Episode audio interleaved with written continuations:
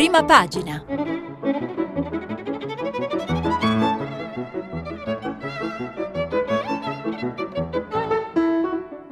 Questa settimana i giornali sono letti e commentati da Norma Rangeri, direttrice del quotidiano Il Manifesto.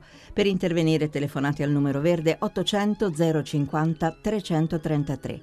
Sms e WhatsApp anche vocali al numero 335 5634 296. Buongiorno, buongiorno alle ascoltatrici e agli ascoltatori di prima pagina. A differenza di ieri, oggi non c'è che l'imbarazzo della scelta, nel senso che i giornali hanno tutti più o meno aperture che si riferiscono agli arresti in Lombardia per tangenti tra politici e imprenditori. Poi anche le inchieste per tangenti che coinvolgono i vertici della regione Calabria. E ehm, quindi diciamo eh, nulla di nuovo sotto il sole verrebbe da dire purtroppo perché passano gli anni, passano i decenni, ma siamo sempre allo stesso punto, osservatori, noi cittadini specialmente quelli che pagano le tasse, di una situazione di corruzione perenne che ha anche una relazione abbastanza stretta con l'andamento della nostra economia, perché poi l'altra notizia oggi che prenderemo però dal giornale economico Il Sole 24 ore sta anche sugli altri giornali, ma non in massima evidenza come la vicenda giudiziaria. Eh, perché appunto la situazione economica a detta della Commissione europea e in particolare del commissario Moscovici in Italia non, non è proprio splendida, anzi le previsioni per i prossimi due anni sono abbastanza nere e, ehm, e, poi, diciamo, oltre a questi fatti di cronaca, oggi c'è anche lo showdown sul caso Siri, perché si riunisce il Consiglio dei Ministri, vedremo come andrà a finire. I giornali non si sbilanciano, nel senso che ehm, prevedono una situazione tra virgolette tranquilla perché il presidente Conte proporrà di eh, eh, togliere l'incarico al sottosegretario, però sembra che non ci sarà neanche un voto, ma siccome al Consiglio dei Ministri c'è anche Salvini, la giornata sarà molto vivace. Quindi poi vi dicevo dell'economia e infine anche della polemica che continua e che si mh, arricchisce di una presa di posizione molto precisa delle autorità politiche eh, piemontesi e torinesi rispetto a quel che accade eh, al Salone, cioè alla casa editrice neofascista che è presente alla fiera. Andremo, ieri non abbiamo fatto in tempo, mi è dispiaciuto molto, ma vorrei eh, anche toccare gli esteri con quel che sta succedendo a Istanbul in Turchia, dove ha vinto un candidato sindaco contrario al regime di Erdogan e Erdogan ha annullato queste elezioni che adesso si dovranno rifare. Infine andremo anche oggi a vedere, perché vorrei seguire la vicenda affinché eh, possiamo, la situazione di Napoli e della bimba ferita. Però, detto tutto questo, eh, c'è una notizia con cui, eh, che danno tutti i giornali con eh, evidenza per dire cose contrarie, perché è un fronte che divide molto. Eh, la notizia a cui mi riferisco e con cui apriamo oggi la nostra rassegna è quello che sta succedendo a Roma, in un quartiere periferico di Roma, dove, come avvenne a Torre Maura, un fatto di cronaca che ha tenuto banco per molti giorni sui giornali, eh, un quartiere periferico di Roma c'è un nuovo episodio simile a quello di Torre Maura, e cioè l'assegnazione di una casa eh, a una famiglia rom in graduatoria con i punti, quindi perfettamente in regola, a cui il comune aveva assegnato questa casa. E invece diciamo la situazione anziché essere tranquilla e normale è diventata una bolgia perché i neofascisti di Casa Pound hanno fatto il, il solito picchetto e hanno in, cercato di eh, impedire l'accesso alla casa a questa famiglia e, e quindi c'è una situazione di eh, allarme, la, è intervenuto il comune, l'assessore, la polizia e sono eh, soprattutto volate parole eh, che non avremmo voluto ascoltare da parte eh, dei militanti di Casa Pound contro questa madre che ehm, cercava di entrare in questa casa con i figli. Allora, dicevo, l'apertura, l'unico giornale che, chiedo scusa, eh, apre con questa notizia il manifesto, il titolo è La casa brucia e il riassunto della notizia è questo. Impiccateli tutti. Alla periferia romana di Casal Bruciato, razzismo scatenato contro una famiglia rom assegnataria di una casa popolare. Mamma minacciata di stupro, bambine sotto shock. La benzina di Casa Pound che infiamma anche il salone di Torino. e il collegamento tra le due cose non è difficile da, da fare visto che i protagonisti sono uh, sempre i, i, gruppi estremisti di destra. Dunque, dicevamo uh, il manifesto, andiamo a trovare la pagina, eccola qui.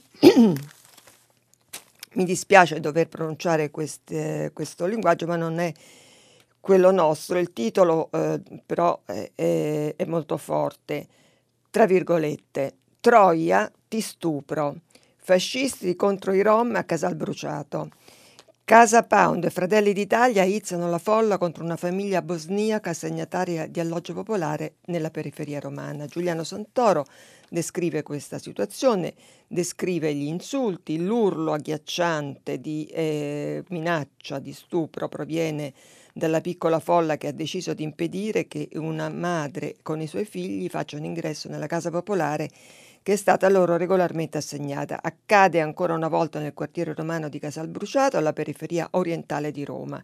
E ancora una volta è un gruppetto di militanti di Casa Pound che aizza gli abitanti del quartiere a protestare contro l'assegnazione di una casa ad un nucleo rom, come era successo il mese scorso. L'assedio poco onorevole a madre, padre e figli dura da due giorni è stato un crescendo di tensione fino a quando la famiglia è costretta a rientrare in casa protetta da un cordone di polizia coi vigili a portare loro viveri. Tempo qualche ora si mobilitano anche gli antirazzisti del quartiere che portano eh, sostegno e solidarietà. Ehm, e, siccome questo quartiere, la, il problema dell'abitazione, come in tante periferie urbane, a Roma in particolare, è molto sentito e molto pressante, questo quartiere in particolare è un quartiere di immigrazione, come tante periferie romane, un quartiere di immigrazione in particolare delle, eh, del um, calabrese.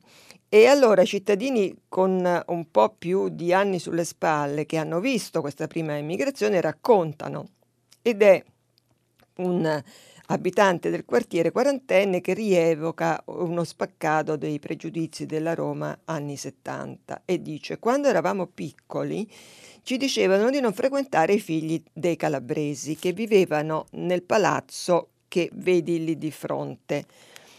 Io non ho riscontro nella cuffia, si sente? Ecco, grazie. Eh, riprendo. Dunque, quando eravamo piccoli ci dicevano di non frequentare i figli dei calabresi che vivevano nel palazzo che vedi lì di fronte. Dicevano che puzzavano e che erano delinquenti, ma noi ce ne fregavamo. Oggi quelli che seminano odio si dovrebbero vergognare. E, ehm, un fatto analogo a quello di Casalbruciato, come eh, ricordavamo, accadde anche a Torrenova, in un altro quartiere della periferia romana non lontano dall'Ateneo di Tor Vergata. Sullo sfondo il fallimento del piano Rom della giunta Raggi. Le famiglie vittime dei piccoli tumulti xenofobi vengono tutte dal campo della Barbuta, a confine sud-est tra Roma e Ciampino. Come tutti i campi rom della capitale è stato creato dalle politiche emergenziali delle amministrazioni comunali precedenti, che in questo caso hanno messo, fine, eh, hanno messo in fila decine di container. Quando era sindaco, Walter Beltroni li chiamava villaggi della solidarietà. Poi era venuto Gianni Alemanno che li aveva ribattezzati villaggi attrezzati ed era piombata la condanna dell'Europa che vieta l'istituzione di centri di raccolta su base etnica.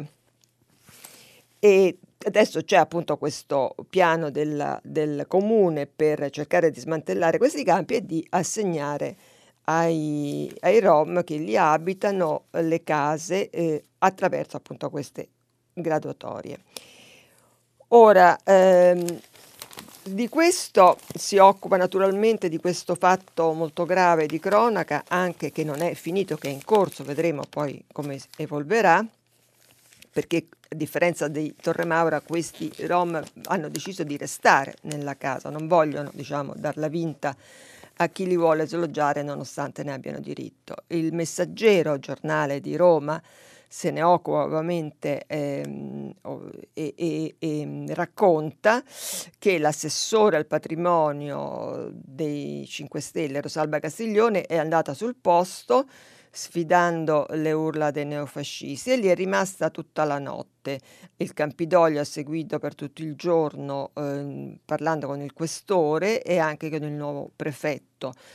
La famiglia Rom di fatto, eh, scrive eh, sul messaggero Lorenzo De Cicco, eh, la famiglia Rom di fatto da ieri è sotto scorta, protetta da decine di agenti delle forze dell'ordine, quando entra e quando esce dall'appartamento comunale.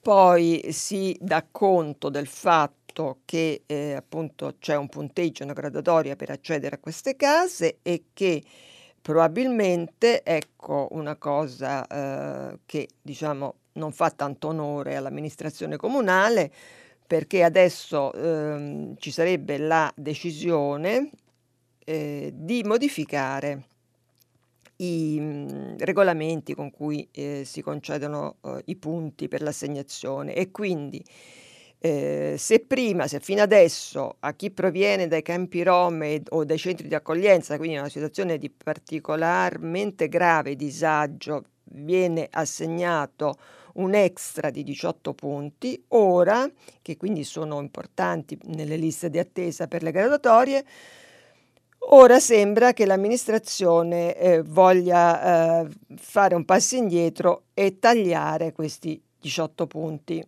eh, per le famiglie particolarmente disagiate. Il neoprefetto poi definisce il problema eh, dei campi rom forse il problema più difficile della città e, e, che, e questo eh, grande problema eh, viene eh, diciamo, risolto eh, da una parte con il progressivo smantellamento e l'assegnazione e dall'altra coinvolgendo i paesi di origine, quindi Moldavia, Bosnia, Bulgaria, Macedonia, eccetera, per far rientrare con un incentivo di 3.000 euro l'anno per massimo due anni le famiglie che accettano di eh, rientrare. Su questo, la, su questo episodio anche la Repubblica dà molto spazio in prima pagina e nel titolo, eh, come già eh, appunto abbiamo letto sul manifesto, mette in evidenza e affida poi su questo il commento a Benedetta Tobaggi, ti stupro, parole d'odio alla madre rom. E Roberta eh, Benedetta Tobaggi ehm, commenta queste parole dell'odio eh, Troia ti stupro, queste parole che gelano il sangue, scrive, sono state gridate ieri contro una donna di 40 anni che portava in braccio la sua bambina e aveva solo la colpa di voler entrare col marito nell'alloggio popolare a loro regolarmente assegnato e la colpa di essere rom. La guerra tra poveri esplosa con le proteste del pane calpestato a Torre Maura circa un mese fa, scrive Tobaggi, si ripropone in un'altra periferia romana in termini ancora più brutali con una minaccia in cui, insieme alla mentalità arcaica, si affaccia lo spettro dello stupro etnico, ma c'è di più. Queste parole sono un nuovo, inquietante raggio di luce puntato sul lato oscuro di Casa Pound e del mondo che vi gravita attorno.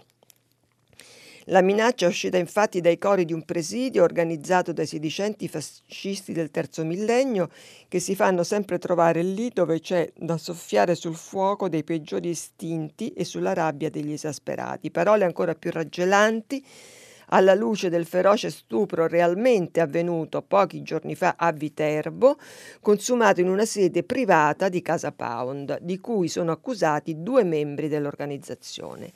Parole precedute da altre come vi facciamo menare e tanto vi tiriamo una bomba, che suonano non meno agghiaccianti per chi abbia appena un po' di consapevolezza di cosa è stata la storia dell'estrema destra radicale nell'Italia repubblicana, un passato violento, le bombe, gli attentati soprattutto, che peraltro la subcultura neofascista nega da sempre con ostinazione.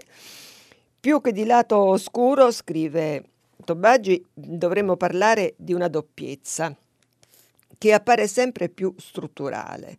L'organizzazione di presidi da cui salgono simili minacce e i crimini oggetto di indagini in corso, da una parte, senza dimenticare il grottesco paradosso per cui si mobilita contro regolari assegnazioni di alloggi un'organizzazione che da anni occupa uno stabile nel centro storico di, Roma, si riferisce alla Casa Pound, che è un grande palazzo in un posto bellissimo della città, occupato da anni da Casa Pound, che tranquillamente continua ad occuparlo. Dall'altra, quindi da una parte c'è questo, e dall'altra la faccia comunque legale, per quanto discutibile e spesso volontariamente provocatoria, dalle liste elettorali alla casa editrice Satellite Altaforte, la cui presenza al Salone del Libro di Torino è al centro di polemiche.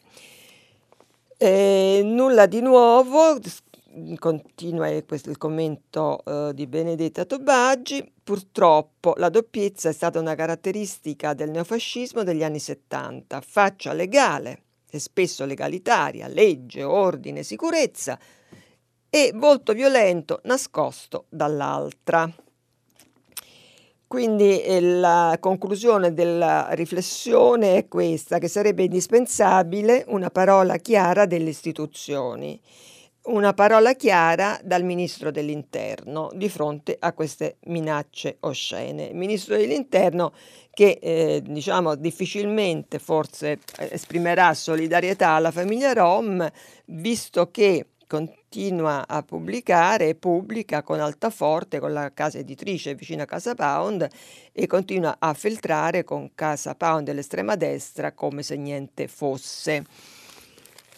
Eh, diversamente dalla cronaca del manifesto, del messaggero, dal commento di Repubblica, diversamente il Tempo, altro giornale di Roma, diciamo, di orientamento di centrodestra, eh, censura la minaccia di stupro.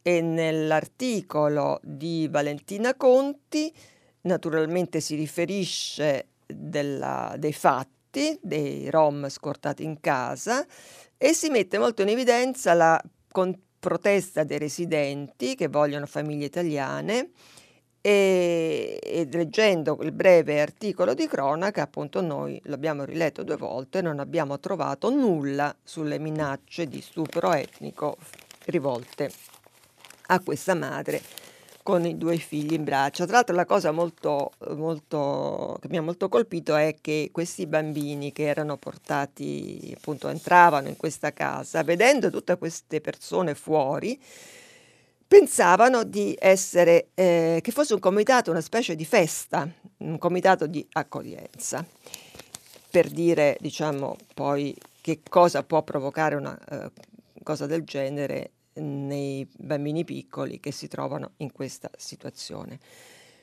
Ehm, chiudiamo questo capitolo, eh, speriamo che si chiuda anche a Casal Bruciato e che la polizia se ne possa andare e che la vita di quartiere possa ricominciare, per andare invece a eh, riferirvi del fatto che raccoglie diciamo, le aperture poi di tutti i giornali, e cioè eh, gli, arresti, eh, gli arresti avvenuti in Lombardia per tangenti eh, resti importanti perché coinvolgono dei dirigenti e addirittura un candidato alle elezioni europee di Forza Italia. E su questo scegliamo di darvene conto eh, con due punti di vista diversi. Uno lo prendiamo dal fatto quotidiano che racconta la notizia con il titolo Il centrodestra rinasce, ma poi aggiunge a San Vittore. E invece eh, l'altro titolo che troviamo sul libero che è il seguente. Sgominata Forza Italia, assalto dei PM come ai vecchi tempi. Allora, il Fatto Quotidiano eh, dà conto di queste eh, due retate e dice ce n'è per tutti. In Lombardia 95 indagati per tangenti e favori ai clan. In bilico Fontana, Fontana governatore della Lega. Poi in Calabria, ci spostiamo al sud, inquisiti Occhiuto di Forza Italia e Oliverio e Adamo del PD. Allora, ehm, nelle pagine successive alla prima, eh, Davide Milosa fa la cronaca di Jurassic Park. Jurassic Park era il soprannome, il nomignolo di uno degli eh, arrestati, chiamato così per la sua voracità. Jurassic Park, mafia e tangenti al Pirellone, sistema Lombardia. I PM scoprono un infinito risico di mala politica dal comune di Milano alla regione. In manette 43 persone, tra cui esponenti di Forza Italia e boss dell'Andrangheta. Ehm, dunque, questo è il succo. Affari, politica corrotta e mafia, tutto un intreccio inestricabile. Benvenuti nel sistema Lombardia eh, dal comune di Milano alla regione fino all'ufficio del governatore Attilio Fontana e oltre nella ricca provincia di Varese, dove tutto si ottiene pagando politici partiti pubblici funzionari e dove, come ai tempi di Mani Pulite, le imprese fanno cartello per spartirsi i bandi di gara. Quindi siamo sempre lì, eh, appalti, bandi di gara, tangenti. La bufera per ora devasta Forza Italia, sono 43 le persone destinatarie di misure cautelari firmate ieri dal giudice su richiesta della DDA, ma gli indagati sono 95. Due le associazioni criminali individuate, entrambe collegate. Infinito il risico delle corruzioni. Travolta la municipalizzata milanese dei rifiuti. In carcere il consigliere comunale Pietro Tatarella e l'ex coordinatore provinciale di Forza Italia Gioacchino Cagliagnello.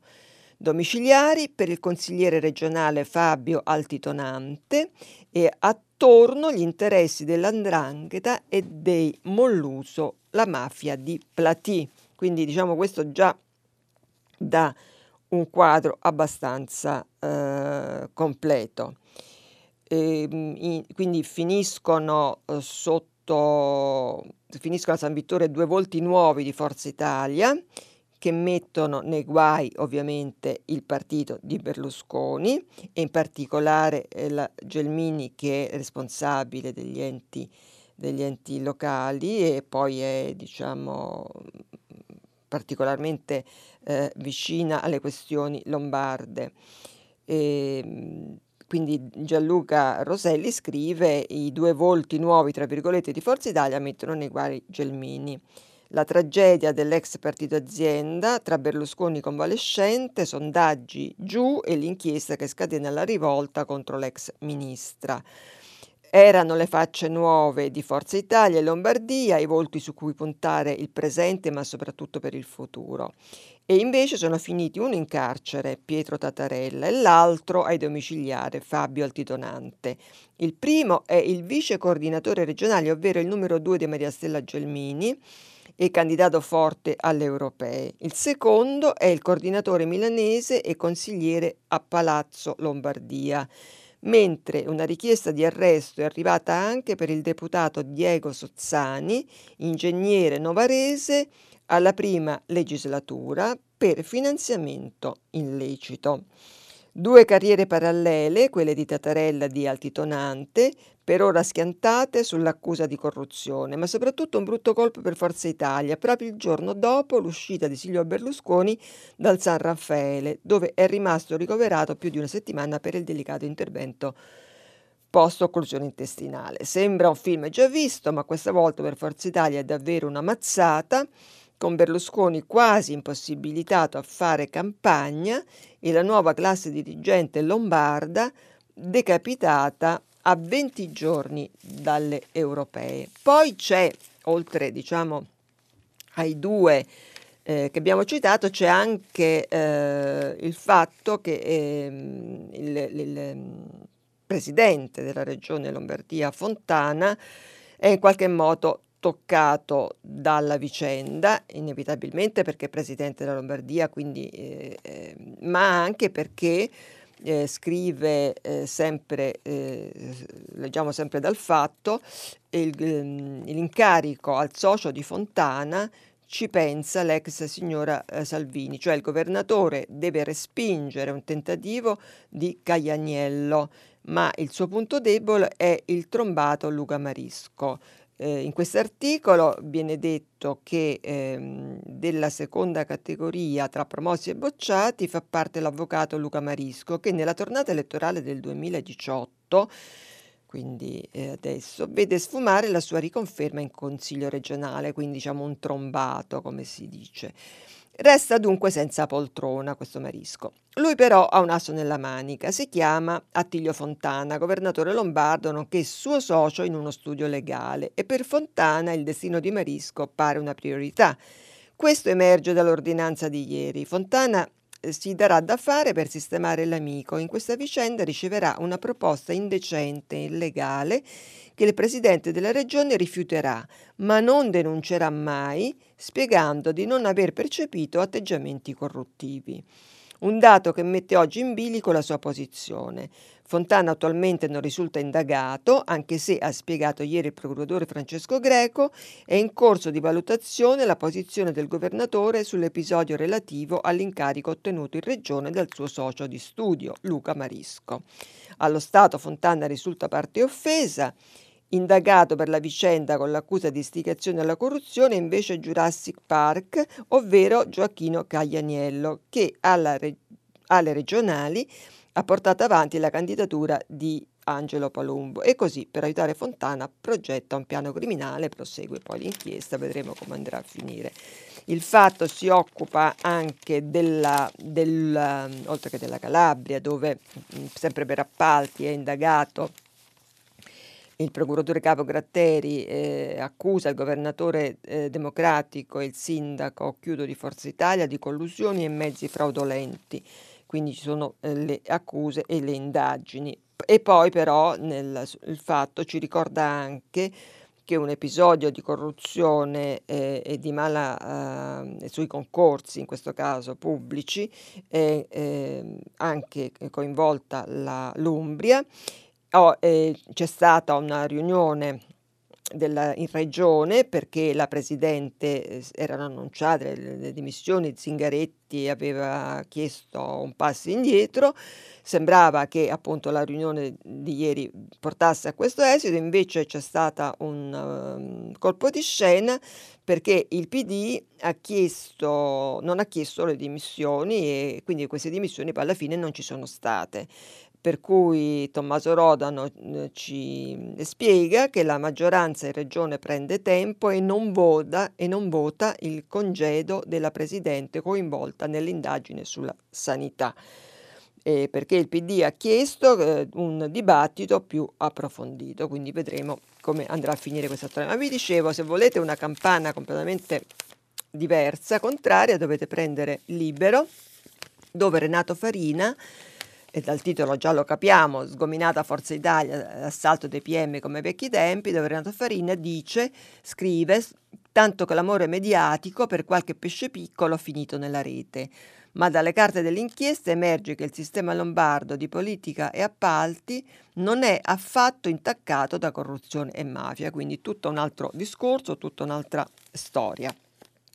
Scrive Farina, ehm, guai a sottovalutare la corruzione ed attenuare l'imperativo della lotta con ogni energia, specie se diventa occasione per le varie mafie di diventare di divorare la cosa pubblica. Eppure, avendo letto per quanto possibile le circa 700 pagine dell'istruttoria, Viene sì da elogiare il paziente lavoro degli inquirenti guidati dalla Procura antimafia, ma il nocciolo del governo della Lombardia, gli appalti regionali o comunque degli enti pubblici non paiono affatto invasi dalla cancrena della corruzione e delle cosiddette dazioni di denaro e di altra utilità. Si parla di 10.000 euro nel caso di un deputato, che non sarebbe nemmeno opera di corruzione, bensì finanziamento illecito, e alcune migliaia di euro mensili per un consigliere comunale.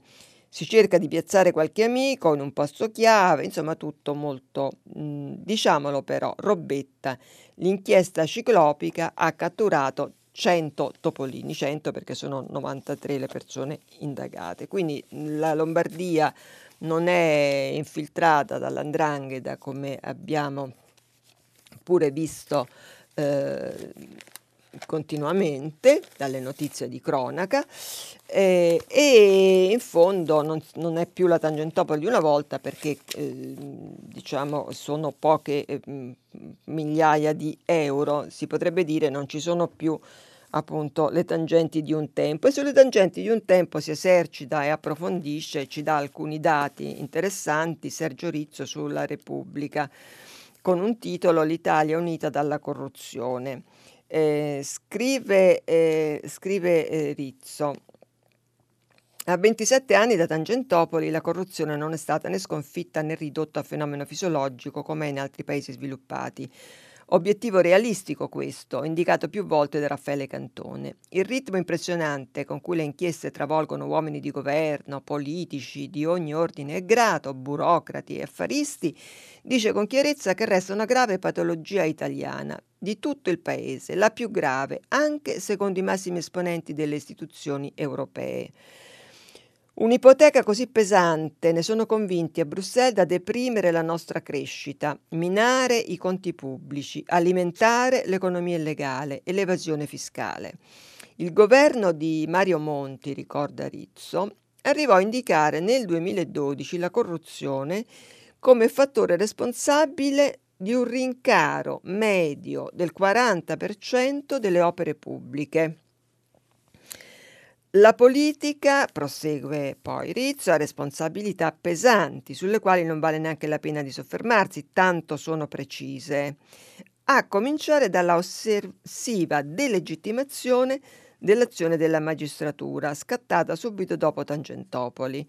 Ancora più sconcertante, tuttavia, è che da 27 anni si continuano a combattere più a parole che con i fatti, gli effetti della corruzione attraverso misure inefficaci anziché colpire le cause. Forse eh, riflette eh, il, il commento perché la lotta alla corruzione è un'ottima propaganda, porta voti e consensi e questo è vero in tutto il mondo, questa osservazione di Rizzo mi fa pensare alle grandi campagne cinesi contro la corruzione che poi si risolvevano in realtà a eh, lotte, furiose lotte di potere all'interno del Politburo, cioè della dirigenza del partito. Però erano, mh, mm, erano fatte appunto all'insegna della lotta eh, contro la corruzione, quindi è un'ottima propaganda è vero, in tutte le latitudini. E, ehm, però eh, la cosa che mi interessava mm, sottolineare è che eh, questo fenomeno è eh, squadernato dalla Corte dei Conti, come ricorda anche Rizzo, in modo abbastanza eh, lineare, semplice per tutti da capire e eh, risiede questa grande corruzione negli appalti su un, poggia su un perno centrale, cioè sulla mh, quantità smisurata delle stazioni appaltanti. Ne sono state calcolate circa 32.000 eh, che sono un'enormità perché mh, mhmm, poi Rizzo è molto oh, bravo a fare questi conti, eh, significa che, mhmm, scrive, scrive, ogni 1900 residenti c'è una struttura pubblica che può bandire una gara e distribuire denaro dei contribuenti.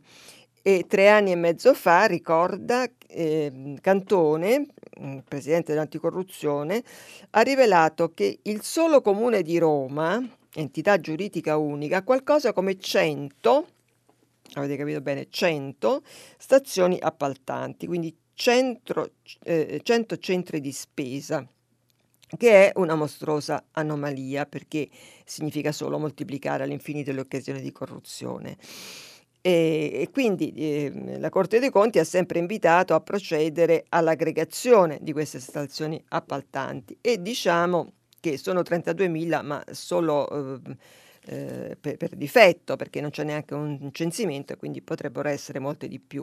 E poi fa l'elenco di tutti i ministri dal 1993 allora lavori pubblici c'era Merloni, fino passando poi per ehm, l'ex presidente della commissione antimafia Lumia, per andare nel 2008 a Walter Veltroni, cioè tutti quelli che hanno Ehm, puntato sul fatto di ridurre queste, queste stazioni appaltanti senza riuscirci mai. Eh, di sicuro scrive, conclude, diciamo, poi il suo commento Rizzo, di sicuro c'era chi stava facendo i conti. Nel novembre del 2013 il professore di economia a Tor Vergata Gustavo Pica calcolò che la riorganizzazione di quei centri di spesa ridurrebbe i costi del paese di circa 30 miliardi. Abbiamo detto proprio ieri, mi pare, il Sole eh, che dava a 30-35 miliardi la, la, massa di denaro necessaria per la manovra. Ecco, ehm, questi 30 miliardi potrebbero essere recuperati, secondo gli economisti, proprio eh, attraverso la riduzione di questi centri di spesa. Eh, il governo Monti aveva già tentato di istituire l'anagrafe di queste stazioni e nel 2014 addirittura Matteo Renzi, che voleva essere il più bravo di tutti, decretò che da 32.000 dovevano diventare 35. Ora, operazioni velleitarie e infatti fallì. E poi da ultimo appunto il ministro Graziano Del Rio o lo stesso che pensò di fare la stessa operazione di riduzione, eh, però tutti gli remarono contro e quindi il decreto che doveva essere approvato il 19 luglio del 2016 con molto ritardo in, partì nel 2018 e a 20 giorni dalle elezioni politiche, giusto il tempo per tornare, come si fa nel gioco dell'oca, al punto di partenza. E questo è quanto.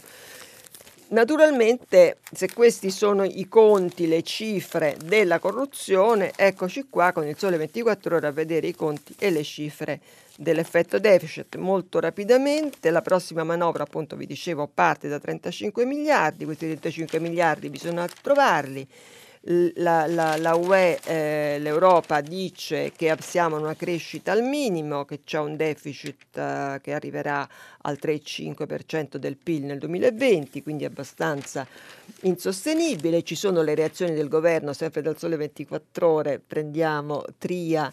Eh, che dice la stima dell'Europa è politica più che economica, Conte che dice che queste cifre sono eh, ingenerose, eh, figlia di un atteggiamento pregiudizialmente negativo e che eh, il governo saprà trovare i, i fondi e le, i finanziamenti per tenere a bada il debito e non far crescere il deficit, anche se poi dal Corriere della Sera eh, passiamo rapidamente al caso Siri, dal Corriere della Sera veniamo a sapere che la, la, la, lo scambio che mh, che dovrebbe esserci tra i due vice premier eh, Di Maio e Salvini è che eh, il Premier dimette il sottosegretario e Salvini in Consiglio dei Ministri farà uno show sulla flat tax che, visto come sono i conti, eh, è qualcosa di eh, abbastanza surreale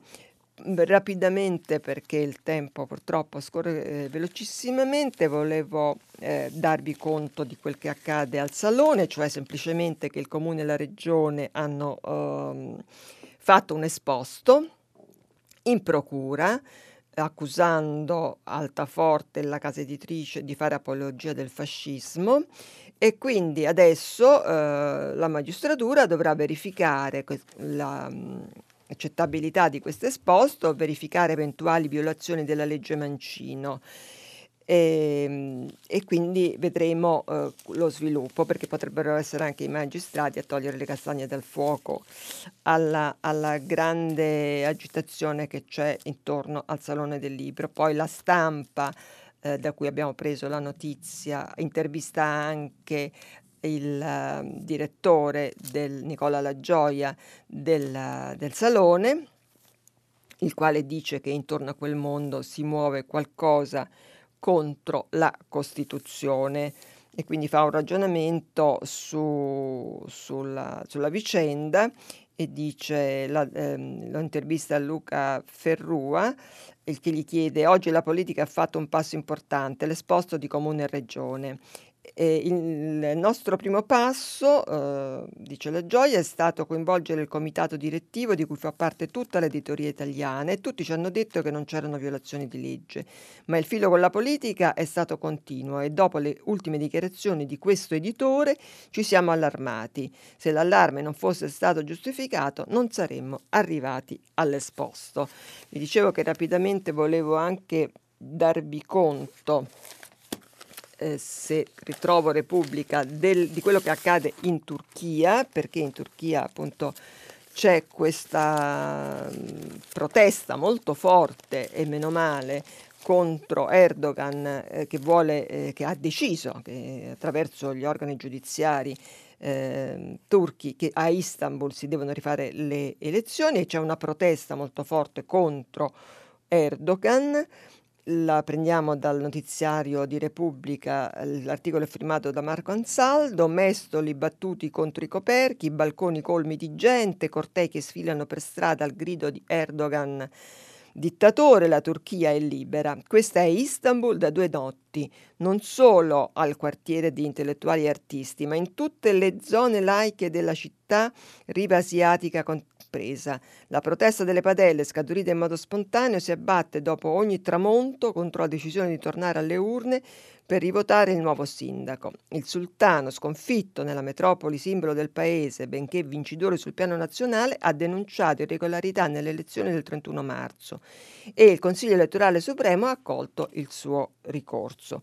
Quindi la protesta, diciamo, eh, la protesta è forte e eh, si deve votare il 23 giugno, quindi manca ancora molto tempo eh, e speriamo che questa protesta continuerà, ma ne siamo fiduciosi. Infine volevo, darvi, volevo dirvi che eh, appunto su Napoli che Noemi il mattino titola Non migliora, il dolore di Mattarella, ma l'altro elemento diciamo nella tragedia positivo è che c'è una svolta nelle indagini perché l'uomo ferito e catturato conosce il killer, che avrebbe quindi le ore contate. Abbiamo finito la nostra lettura dei giornali. Adesso, dopo l'annuncio pubblicitario, riprenderemo con il filo diretto con gli ascoltatori. Norma Rangeri, direttrice del quotidiano Il Manifesto, ha terminato la lettura dei giornali di oggi. Per intervenire chiamate il numero verde 800 050 333. Sms e WhatsApp anche vocali al numero 335 5634 296. Si apre adesso il filo diretto di prima pagina. Per intervenire e porre domande a Norma Rangeri, direttrice del quotidiano Il Manifesto, chiamate il numero verde 800 050 333. Sms WhatsApp, anche vocali, al numero 335 56 34 296. La trasmissione si può ascoltare, riascoltare e scaricare in podcast sul sito di Radio 3 e sull'applicazione Rai Play Radio. Eccoci di nuovo in diretta, apriamo il filo delle vostre telefonate per commentare le notizie della nostra quotidiana rassegna stampa. Vi dico che eh, arrivano anche molti messaggi che sono sui temi due in particolare, Casal Bruciato, la cacciata dei Rom e eh, il Salone eh, La libertà di espressione. E adesso poi li leggeremo nel corso nostra, delle nostre chiacchierate. Vediamo se c'è intanto un ascoltatore in linea. Pronto? Pronto, sono Adriana da Trieste. Ho lavorato all'ATER per 22 anni. Il problema dei Rom è molto, si potrebbe risolvere facilmente. Scusi, dove ha lavorato? Non si è capito? All'ATER o IACP. Ah, sì, sì, sì, certo. Ecco, per diversi anni. Di conseguenza... Può alzare un po' la voce?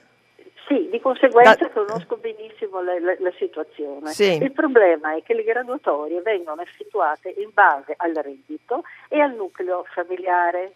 Di conseguenza i Rom non hanno reddito, il nucleo familiare è numeroso e di conseguenza passano davanti alla vecchietta con la minima oppure a un nucleo familiare minimo con un briciolo Perché dice reddito. passano avanti? E passano avanti per forza, perché se uno non ha reddito, il nucleo numeroso, ecco, ha un punto che deve fare?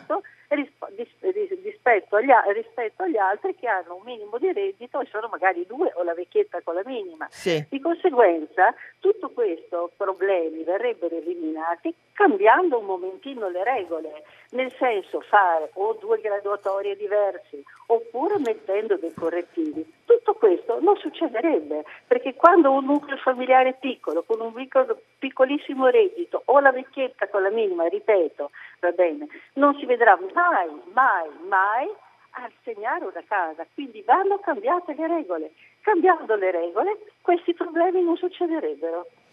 Eh, è chiara la, la mh, posizione della nostra ascoltatrice di Trieste, cambiare le regole per non avvantaggiare chi non ha reddito e ha molti figli. Ora, se una famiglia, adesso mh, perché questo? Se una famiglia italiana con uh, 4-3 figli senza reddito deve passare avanti a una famiglia rom che è nelle stesse condizioni, senza reddito e con eh, molti figli, n- io non, queste co- non lo capisco, infatti non viene spiegato perché hanno diritto tanto le persone eh, che poi la vecchietta con la pensione diciamo, ha diritto tanto quanto, ecco, non, non, vedo perché ci debba essere un più o un meno, tanto più che eh, non ho avuto tempo di leggere, ma i giornali, eh, forse il messaggero, diceva, faceva un conto e diceva che le famiglie a Roma, de, Rom, che hanno ottenuto una casa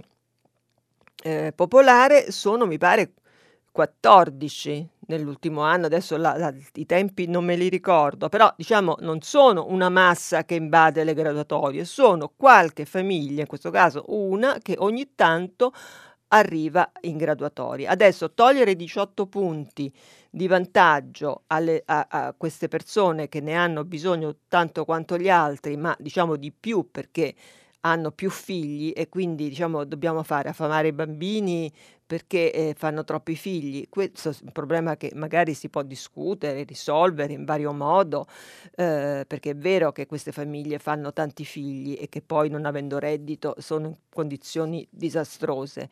Però non è eh, togliendogli la casa e lasciandole in balia del destino che si eh, fa un'opera né di giustizia né di intelligenza, perché poi ci lamentiamo che queste famiglie, questi bambini li incontriamo per la strada a chiedere la carità o a fare dei piccoli furti, borseggi, quindi ci lamentiamo giustamente, non vogliamo che questo accada, dopodiché se non gli diamo mai un, un minimo di, di fiducia, di possibilità di integrarsi nella città, nel quartiere, eh, eh, come si fa? Vediamo se c'è un'altra telefonata. Pronto? Eh, buongiorno signora, io mi chiamo Massimo sì. e la chiamo dalla provincia di Genova. Sì. Volevo intervenire sul tema della libertà di espressione. Sì. Eh, ho letto ieri su Repubblica di un caso che è avvenuto a Salerno dove una signora in occasione della visita del ministro degli interni ha esposto uno striscione sì. che ricordava un verso di una canzone Pino Daniele, questa lega. Un verso, scusi? Di una canzone di Pino Daniele. Ah, sì. sì. sì, sì. Eh, bene, questa signora si è vista piombare in casa la polizia che le ha intimato di rimuovere lo striscione. Ora, io volevo sapere se in questo paese vivono ancora eh, gli articoli 21 mm. della Costituzione che sancisce appunto la libertà di espressione e l'articolo 14 che sancisce l'inviolabilità del domicilio. A che titolo la polizia senza mandato può entrare nella casa di una persona, nell'abitazione privata? La polizia risponde ancora al capo della polizia oppure è diventata una milizia del ministro degli interni? Questo vorrei capirlo poi una piccola chiosa, siamo così liberi che nelle nostre case se ci sentiamo minacciati possiamo sparare, però non siamo liberi di esprimere la nostra opinione. Qui stiamo dicendo che... Beh, estremizzando, diciamo. Ma al regime ci, ci, siamo già arrivati per conto mio, perché mm. veramente queste, queste cose sono molto preoccupanti aspetto un suo commento, l'ascolto in radio. Grazie. Guarda, gra- grazie a lei. Eh, aveva colpito anche a me la, la, lo striscione della, appeso, diciamo, eh, tra le finestre del, di questa casa che è stato fatto togliere, che diceva... Uh, mi pare Salvini, Vergo- sì, non, non, ricordo il, il testo dello striscione, ma erano due parole contro Salvini, non insultanti, Salvini, vergogna, una cosa del genere. E, ehm, e pensavo anch'io, eh, poi non ho approfondito, non so se ci sono, sa, quei codicilli, provvedimenti comunali per cui non si possono mettere affissioni nei muri e anche forse eh, alle finestre su, sul palazzo perché lo striscione si faceva ben vedere perché andava, prendeva due o tre finestre, aveva colpito anche me, quindi bisognerebbe approfondire, ci sarà sicuramente un regolamento comunale che impedisce di di toglierlo, perché se così non fosse, certo sarebbe una censura politica, perché poi io al mio balcone se voglio mettere una bandiera arcobaleno ce la posso mettere, eh, ovviamente, o una bandiera italiana, di, eh, quindi non capisco perché non si possa mettere invece una bandiera, so, arancione con eh, scritto sopra quello che mi pare. Eh, questo condivido, dovrebbe essere, ci dovrebbe essere libertà di espressione, però non sono tanto d'accordo quando si fa da questo risalire eh, poi tutta una situazione invece più generale di fascismo imperante e imminente, perché questo mi sembra non solo, diciamo, non, non, per fortuna, non vero, perché sennò dovrebbero tutti stare in montagna, diciamo così, e non mi pare che l'Italia sia in questa situazione, ripeto, per fortuna, da una parte e dall'altra perché non facciamo altro che fare una grande, come il salone, la vicenda del salone ha dimostrato, fare una grande pubblicità a questi piccoli, per fortuna, eh, di nuovo, gruppi che contano poco ma che diventano improvvisamente protagonisti di tutta la scena politica. Non ho potuto leggere, mi dispiace molto, ma lo voglio comunque segnalare, un articolo molto... Eh, molto interessante sul Corriere della Sera a firma di Antonio Antonio Carioti su un libro che verrà presentato e discusso al Salone di Emilio Gentile, che è uno storico mh, italiano del fascismo e del totalitarismo tra i più noti e tradotti appunto all'estero, che sta al Salone su, con questo suo libro e che dice una cosa eh, che secondo me andrebbe eh, discussa, interessante.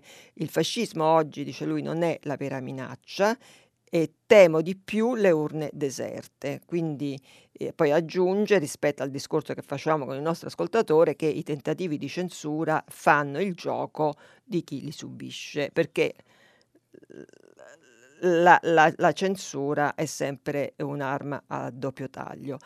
Dalla, dal nostro studio mi dicono che il, la, frase sullo striscione era questa Lega è una vergogna, dice, quindi l'espressione di un'opinione politica, niente di più e niente di meno. Pronto? Buongiorno. Buongiorno. Mi chiamo Anna e chiamo da Roma. Buongiorno, buongiorno. Buongiorno. Complimenti per la sua pacatezza e mai annoia, che non annoia mai. Di mattina presto pacate, aiuta a essere pacati. Allora, mi riferisco alla um, decurtazione delle pensioni oltre eh, il, il, minimo per tre. Cioè, le persone che non Spieghi bene lavorato, perché eh, così spiega a me e spiega agli, agli sì, ascoltatori. Allora, oltre 35 mila euro, che sarebbe il calcolo eh, delle pensioni eh, tre volte il minimo. Scusi, sono un po' emozionata e arrabbiata. No, ma non si preoccupi. Quant'è, allora, quant'è tre volte il minimo? Tre volte il minimo sono 1540 euro lordi. Sì, sì. E, um, lordi. Tolgono i soldi a queste persone a cui sono, Sì. sono inclusa anch'io, Sì. che però siamo il 12% degli- dei contribuenti italiani, quindi significa che soltanto il 12% di tutta la platea italiana guadagna in questo modo e io non lo trovo giusto perché se tu ti guardi in giro scendendo in ca- per strada ti Sì. rendi conto che non siamo così. A parte che io non mi sento assolutamente ricca, ma a parte questo, non sono d'accordo che da quando eh, c'è questa legge, legge prendono facilmente dai miei soldi. Io ho lavorato, noi queste persone qui hanno lavorato tutta la vita, hanno pagato i loro mutui, continuiamo a pagare tutte le tasse, andate a prendere i soldi. Lei ha visto, verificato quant'è la decurtazione, quante, quanti Guardi, euro? Non è molto chiaro perché con l'Inps non si può parlare. Nel mio caso questo mese sono 100 euro. 100 euro al mese. Al mese? più- al mese, in più da quando c'è stato il eh, governo Monti altre 100 euro. Praticamente io negli ultimi dieci anni ho contribuito ingiustamente secondo me per 200 euro, ma al di là di questo che io non sapevo che appartengo al- solo al 12% della contribuzione eh, italiana, 12% badi bene, ieri sera ho appreso che il signor Siri, quando ha chiesto il mutuo, 600 mila euro che non Sì, sono, sì, sì. Dichiarava 25 mila euro. Se Sì, tu sì, vai in sì. banca oggi con un cedolino di 25 mila euro annui e vai a chiedere un mutuo per 600 mila euro, provate qual è la risposta. Allora, morale, questi soldi io sono contenta se and- tra l'altro se andassero veramente ai poveri, ma ai poveri veri, quelli che non hanno da mangiare. Io ho tutti i miei dubbi, viste le ultime ehm, notizie di ieri che vadano ai poveri. Non sono d'accordo che li vanno a prendere sul sicuro e io voglio, voglio essere interpellata. Mi dovrebbero spiegare perché. Perché chi ha un, un reddito minimo, una pensione minima, non ha mai lavorato. Sono pensioni sociali, significa che se tu sei stata a casa comoda e tranquilla, prendere tutti i caffè che vuoi a casa, oggi pago io. Non sono d'accordo. La, la ringrazio. Non mi sento cattiva, non sono No, no, ma d'accordo. guardi, lei ha spiegato benissimo la situazione e mh, tra l'altro eh, si ricorda le famose lacrime della Fornero quando tolsero le rivalutazioni alle pensioni minime, che fu diciamo una cosa che ancora grida vendetta proprio perché appunto una pensione minima non dovrebbe essere toccata, ma è ri- eh, dovrebbe essere eh, rivalutata normalmente. Adesso sentivo il ehm, professor Tridico che appunto è capo dell'Inps, quindi diciamo è lui poi che mh, con il governo determina l'andamento della- delle pensioni, diceva che anzi il governo, adesso però io non so dirle se questo è eh, verità o propaganda, che il governo ha dimezzato i tagli che il precedente governo aveva invece molto, ehm, erano molto più, più- più- più forti. Quindi, mh, diceva lui, i pensionati, alcune fasce di pensionati si vedranno si vedranno decurtato, ma eh, di pochi, diceva 20-30 euro. Mm, Lei mi ha detto, la nostra ascoltatrice ha parlato di 100 euro, che mi sembra veramente un'enormità, eh, ma sono esattamente la metà di quello che eh, era previsto se, fosse, avessimo lasciato le cose come stavano. Quindi poi le pensioni è un mare magnum mm, per cui ci sono... ehm, questioni che eh, andrebbero valutate, su questo sono d'accordo, con un po' più attenzione anche personale, perché l'amministrazione pubblica ti deve spiegare perché ti toglie quanto ti toglie, invece noi poi abbiamo eh, il cedolino che arriva e, e non sappiamo, sappiamo quant'è la cifra, possiamo eh, essere attenti e verificare, ma poi nessuno ti, ti dice perché, fino a quando. Questo è vero e soprattutto è vero per chi ha una pensione da 1500 euro, ovviamente. Pronto? Sì, buongiorno, sono Luigi, chiamo da Rimini. Io volevo buongiorno. fare tre brevissime considerazioni sulla questione della famiglia Rom. La prima è che se, pongo una domanda, se quattro scagnozzi di Casa Paolo riescono a scatenare istinti peggiori proprio di, del tessuto sociale della zona, è perché la situazione appunto sociale credo che sia veramente molto grave, perché non credo che siano tutti i nazisti quelli che sono lì. La seconda è collegato con questo però il fatto che comunque i politicanti non è una novità, hanno sempre sguazzato su queste cose. La novità semmai è che c'è un appoggio più o meno esplicito da parte della, della Lega che, del, che, è al governo, quindi il governo che sta appoggiando in modo più o meno esplicito queste cose e poi se, anche perché c'è una concorrenza con Fratelli d'Italia a chi, fa, a chi fa peggio, a chi è più perfido e quindi queste cose purtroppo avvengono. Però eh, quando appunto l'altro giorno sentivo che leggevo che la, che la Lega diciamo abbiamo mandato i poliziotti per, per, cioè, come se fosse una cosa straordinaria.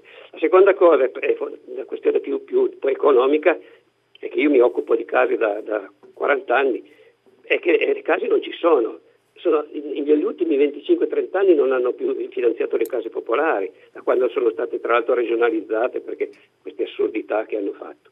Quindi c'è un problema enorme di, di, di costruzione di edilizia economica popolare che se fosse fatta come un paese civile d'Europa sicuramente questo problema della casa sarebbe molto contenuto e non ci sarebbero questi casi, ma eh, anche perché poi tra l'altro non bisogna mai dimenticare che la casa è un diritto costituzionalmente garantito, quindi siamo anche fuori dal, dalla Costituzione. Ultima cosa, ultima considerazione, è che questa cosa qui mi fa pensare che stiamo tornando indietro proprio di secoli, neanche di decenni, quando i poveri erano considerati maledetti da Dio, oppure quando usavano distinguere tra sui poveri che erano involontari e invece i poveri colpevoli, come se la povertà fosse un dato oggettivo, non fosse un dato oggettivo. E quindi dopo tanti anni si torna a dire che la povertà è quasi sempre una colpa, che, che c'è sempre... E questo cosa serve? Quando i poveri erano messi fuori le mura, dice lei. Per suscitare nei penultimi la condanna degli ultimi. E questo è la, siamo, anche questo è una cosa che sono da secoli il potere cosa fa? Mette sempre gli ultimi, i penultimi contro gli ultimi colpevolizzando i poveri. Questo sta avvenendo in una maniera clamorosa oggi e la gente evidentemente non se ne accorge. Io sono veramente stupito da, da questi fatti qui, perché qui stiamo parlando, cioè, bisognerebbe di una cultura che cambi questa situazione, una cultura eh, dire, minima, di base, che, che capisca questo, che, che, non si può mettere gli uni contro gli altri dicendo che i poveri sono colpevoli, che sono fannulloni, sono delinquenti. Questo qui è una roba veramente che risale alle notte del tempo.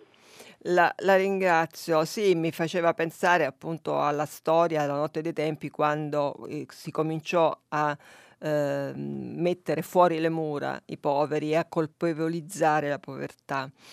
Ehm, però eh, la cosa mh, mm, interessante del nostro ascoltatore è che mette in relazione le, mh, mm, questi tre elementi, cioè la discriminazione dei Rom, la mancanza di un'edilizia eh, popolare e la maledizione della povertà. Ecco, su tutte e tre queste cose eh, la politica, cioè l'esempio che viene dall'alto, non è in questo momento un grande esempio perché la discriminazione eh, contro il diverso e i Rom insieme agli ebrei sono stati diversi eh, per natura colpiti e sterminati nei lager e dobbiamo ogni tanto chiederci perché i Rom insieme agli ebrei e, e perché questo stigma continua e perché in, soltanto in Italia ci sono i campi Rom che non esistono in nessun paese eh, europeo,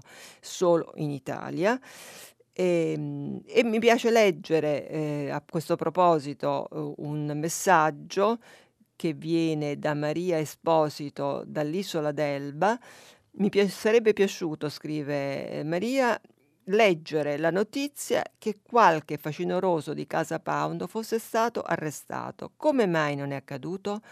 Forse perché si sentono supportati dagli amici del governo?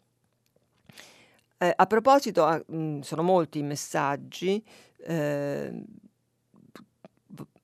sceglierli non è semplice perché eh, allora proviamo con questo da Andrea Dauristano che scrive a proposito dei fatti eh, di oggi a Casal Bruciato penso che il fascismo non è un'ideologia ma un crimine.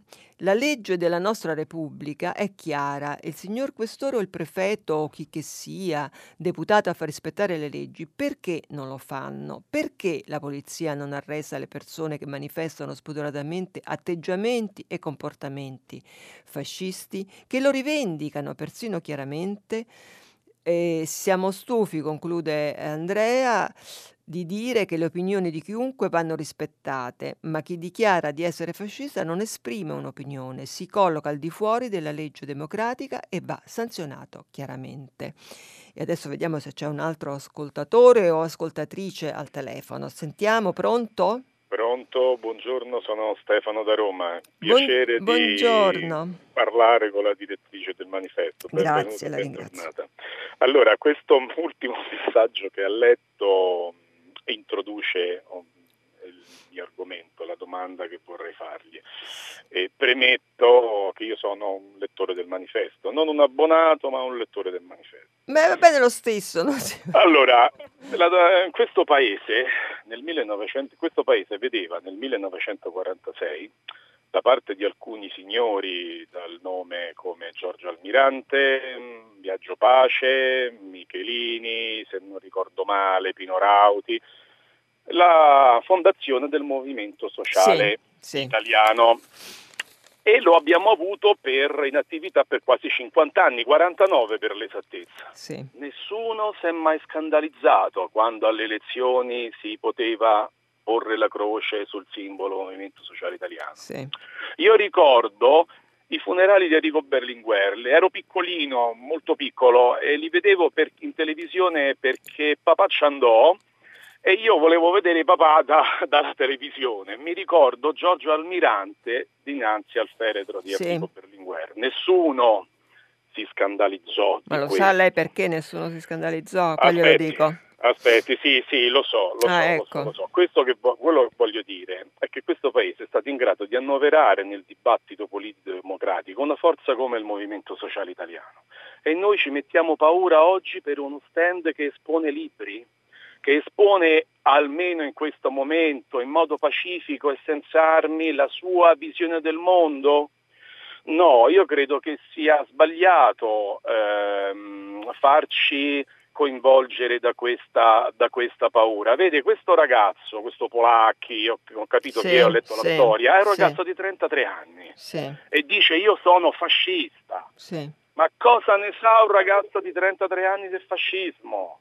Non sa meno di niente, ne sa meno di niente. Mio papà nel 43, nella Roma del 43, era un ragazzo di 18 anni e lei sa benissimo cosa significa per un ragazzo che terminava l'adolescenza affacciarsi da casa e trovarsi le SS in giro per Roma.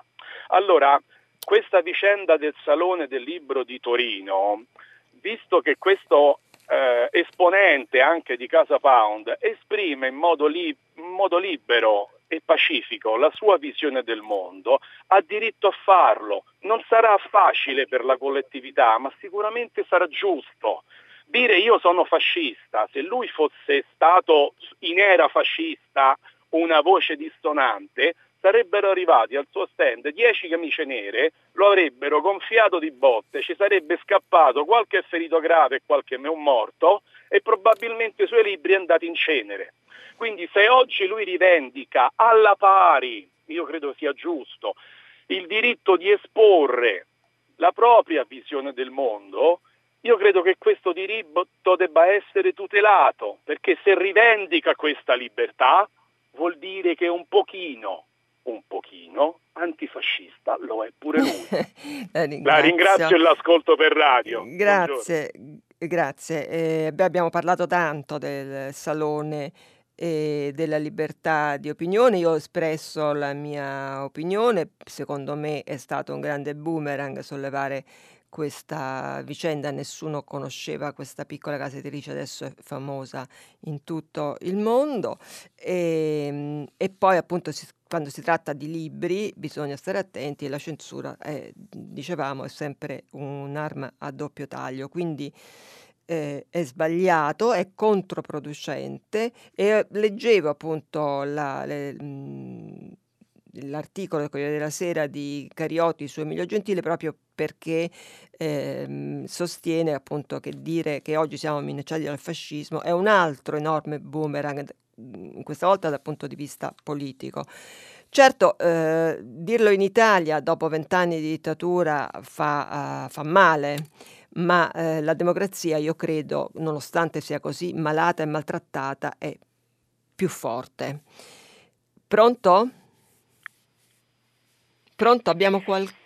Sento che c'è... Sì, pronto? Mi sente? Sì, sì, la sento benissimo. Ah. Da dove chiama? Eh, buongiorno Norma, mi chiamo Marco. Sì. Eh, senti, eh, anch'io sono stato un lettore, ma lo sono ancora un po'. Mi, mi, di, mi dici da dove chiami? Da Reggio Emilia, dalla da provincia di Reggio Emilia. Da Reggio Emilia, sì.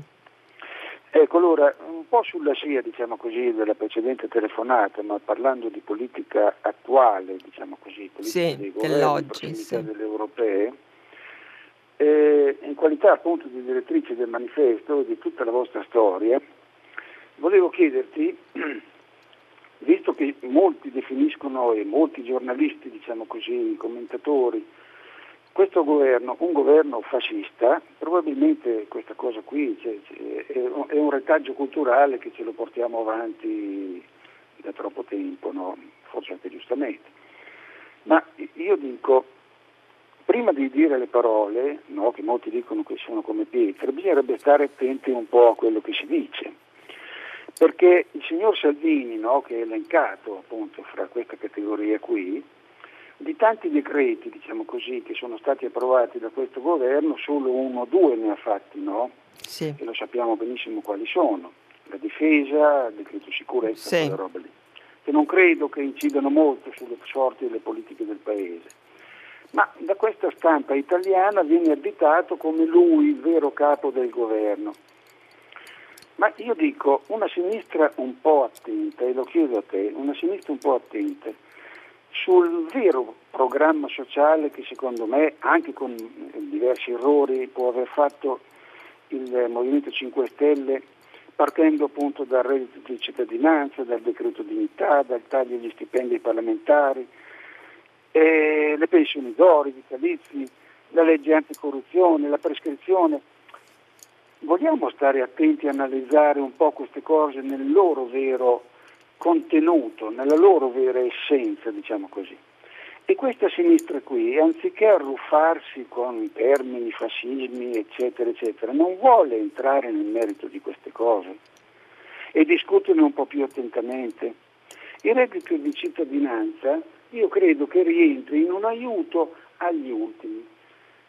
E, e, si sono dette anche parecchie balle. Ieri sera il direttore dell'Inps ha detto che questo reddito qui, come è stato impostato, è uguale, identico praticamente a tutti i redditi che si fanno in tutta Europa, sì. redditi di cittadinanza che si fanno in tutta Europa. Sì, sì. Ed è perfino molto simile al reddito, non mi ricordo come si chiamasse quello che presentò l'ultimo al REI, al reddito di inclusione, sì. sì. Eh, esatto. posso, allora, okay, il, pensiero è chiaro, io, io sono abbastanza d'accordo con questa impostazione, secondo me eh, dire che il governo in mano a Salvini eh, è, è un, gli facciamo un grande favore e poi svalutiamo parlando adesso dal punto di vista del nostro ascoltatore e dal mio punto di vista, cioè di una persona di sinistra, eh, facciamo un grande favore a Salvini e, una, e, e non riusciamo, tra l'altro, a far uscire eh, la, la, sinistra in generale nel paese da un cul-de-sac in cui ormai si è messa da qualche anno, cioè dalle famose ele- elezioni vinte ma non vinte da Bersani.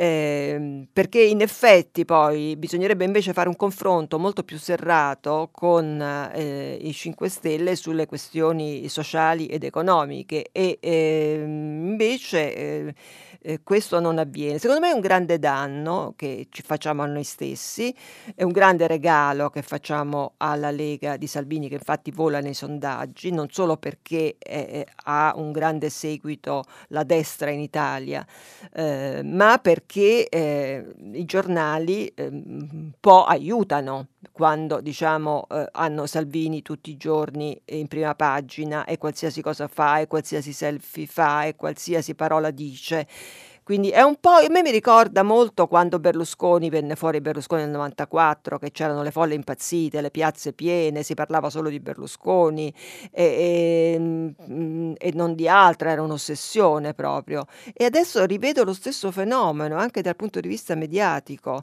eh, la, mm, con le persone che urlano perché vogliono farci una foto con Salvini. Ecco, siamo dentro questa bolla che io spero si, si, buchi presto perché poi questi fenomeni sono anche, sono anche, a volte molto rapidi a sgonfiarsi. Oddio, Berlusconi ce l'abbiamo avuto per vent'anni, ma lì era un cambio di sistema, passavamo dalla Prima Repubblica, adesso non è più così, adesso siamo in una fase dove questi fenomeni politici sono molto più accelerati, l'abbiamo visto del resto.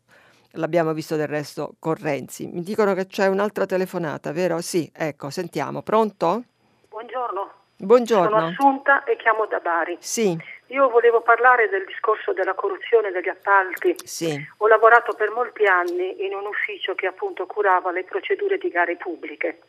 Io volevo mettere in evidenza un aspetto che allora gli appalti in, in pratica questa corruzione comunque parte da dei provvedimenti che vengono adottati e preparati e stilati negli uffici.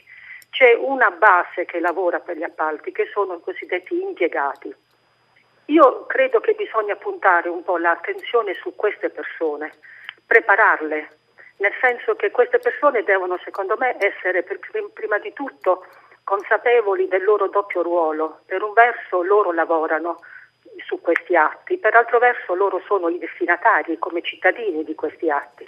Quindi sì. cercare di sollecitare in loro la consapevolezza del raggiungimento del cosiddetto bene comune non sarebbe male. E poi c'è una preparazione tecnica che li deve portare non solo alla mera applicazione delle leggi, ma anche a saper leggere nelle leggi. Cioè, la responsabilità deve essere diffusa, non è possibile che sia centrata nelle mani dei soli dirigenti. C'è una consapevolezza che deve essere sollecitata in tutti gli impiegati che collaborano all'adozione dei provvedimenti. È un aspetto che eh, io ho potuto constatare di, di, di, di, persona, ho avuto la fortuna di lavorare in un ufficio che è stato molto bravo, sia come dirigenti che come col- collaboratori, però ehm, alla base c'era questo confrontarsi, questo andare a vedere le cause, questa volontà di controllare, ripeto, non solo una mera applicazione pratica della legge, delle norme, perché poi si lavora su questi codici, li si complica, li si fa, però in fondo bisogna, bisogna capire ciò che si vuole. E bisogna avere anche il coraggio, una volta che si è capiti, di dire questa cosa non va. Un impiegato che fa bene il suo lavoro in tutti i sensi. Beh, eh, è, sì, sì, no, eh, la, la ringrazio. È, è, certo che si parte da lì, dalla burocrazia, dall'amministrazione pubblica. E però bisogna appunto, come diceva la nostra ascoltatrice, formarla. Mm, il suo esempio spero sia un esempio comune a tanti, ma diciamo eh, non, non non, non, va bene essere troppo ottimisti perché poi la realtà ci smentisce, quindi è meglio restare con i piedi per terra. Comunque eh, è importante che anche l'impiegato abbia la sua eh, dignità e il suo ruolo. Purtroppo il tempo è finito. Io eh, ho altri sms da leggere eh, per esempio Mario Mastrocola scrive se l'alloggio alla famiglia Rom è stato legalmente assegnato, che aspetta la magistratura di intervenire contro i provocatori delinquenziali che ostacolano violentemente tale assegnazione? Qual è la posizione del Ministro degli Interni? Questa è una, una, una domanda che si ripete e vediamo come evolve la situazione, la seguiremo anche oggi. Il nostro tempo però sta scorrendo, stiamo finendo i pochi secondi che ci restano, solo per dire che anche per oggi ci fermiamo qui e che dopo le notizie del GR seguirà pagina 3 e alle 10 tutta una città ne parla, che approfondirà un tema scelto dalle vostre telefonate. E quindi noi, augurandovi buona giornata, vi diciamo che ci risentiamo domani.